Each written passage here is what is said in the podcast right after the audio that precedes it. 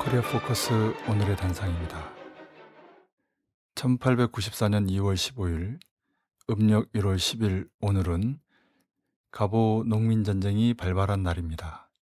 정확히 120주년이 되는데요. 우리는 조선이 자주권을 유지하며 중세에서 근대로 넘어갈 기회를 놓친 가장 안타까운 사건으로서 가보 농민전쟁을 주목하게 됩니다. 전남 고부군수 조병갑의 학정에 전봉준 등이 사발 통문을 돌려 준비를 한 후 음력 1월에 봉기하자 조정은 조병갑을 처벌했습니다.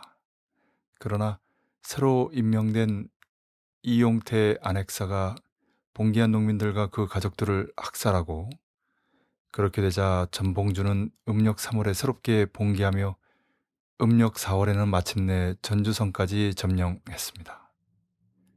음력 7월 전봉주는 전라감사 김학진과 회담한 후 집강소를 설치하고 12개항 폐적을 개혁하는 전주 화약을 맺었습니다. 그러나 음력 8월 이후 일본의 침략이 노골화되고 가보 개혁마저 흐지부지 되자 농민군은 다시 봉기하지 않을 수 없었습니다. 먼저 남접의 김계남이 음력 8월 남원에서 재봉기를 결의하고 전봉준도 음력 9월 재봉기를 결심하자 최시영의 북접도 결국 참전하지 않을 수 없었습니다. 전쟁 규모는 1차 때보다 훨씬 확대됐으나 화력과 전투력에서 관군, 일본군에 밀린 전봉준의 농민군은 음력 11월 우금치 고개에서 참패하고 말았습니다. 김계남 부대도 청주에서 패배했습니다. 수만에 이르는 농민군이 200여 명의 일본군 2,500여 명의 관군을 이기지 못한 이유는 무엇보다도 무장에서 밀렸기 때문입니다. 대포, 연발총, 장사거리 소총 등 최신 무기로 무장한 일본 정예군을 당하기에는 농민군의 칼, 활, 죽창, 재래식 화승총은 너무나 역부족이었습니다. 우금치에서의 패배는 농민군이 든 척양, 척 외의 기치가 꺾이고 일제의 무력 간섭을 막을 수 있는 마지막 기회가 사라졌다는 것을 의미합니다. 가보농민 전쟁에서 희생된 농민군은 무려 20만에서 40만 명으로 추정되고 있습니다.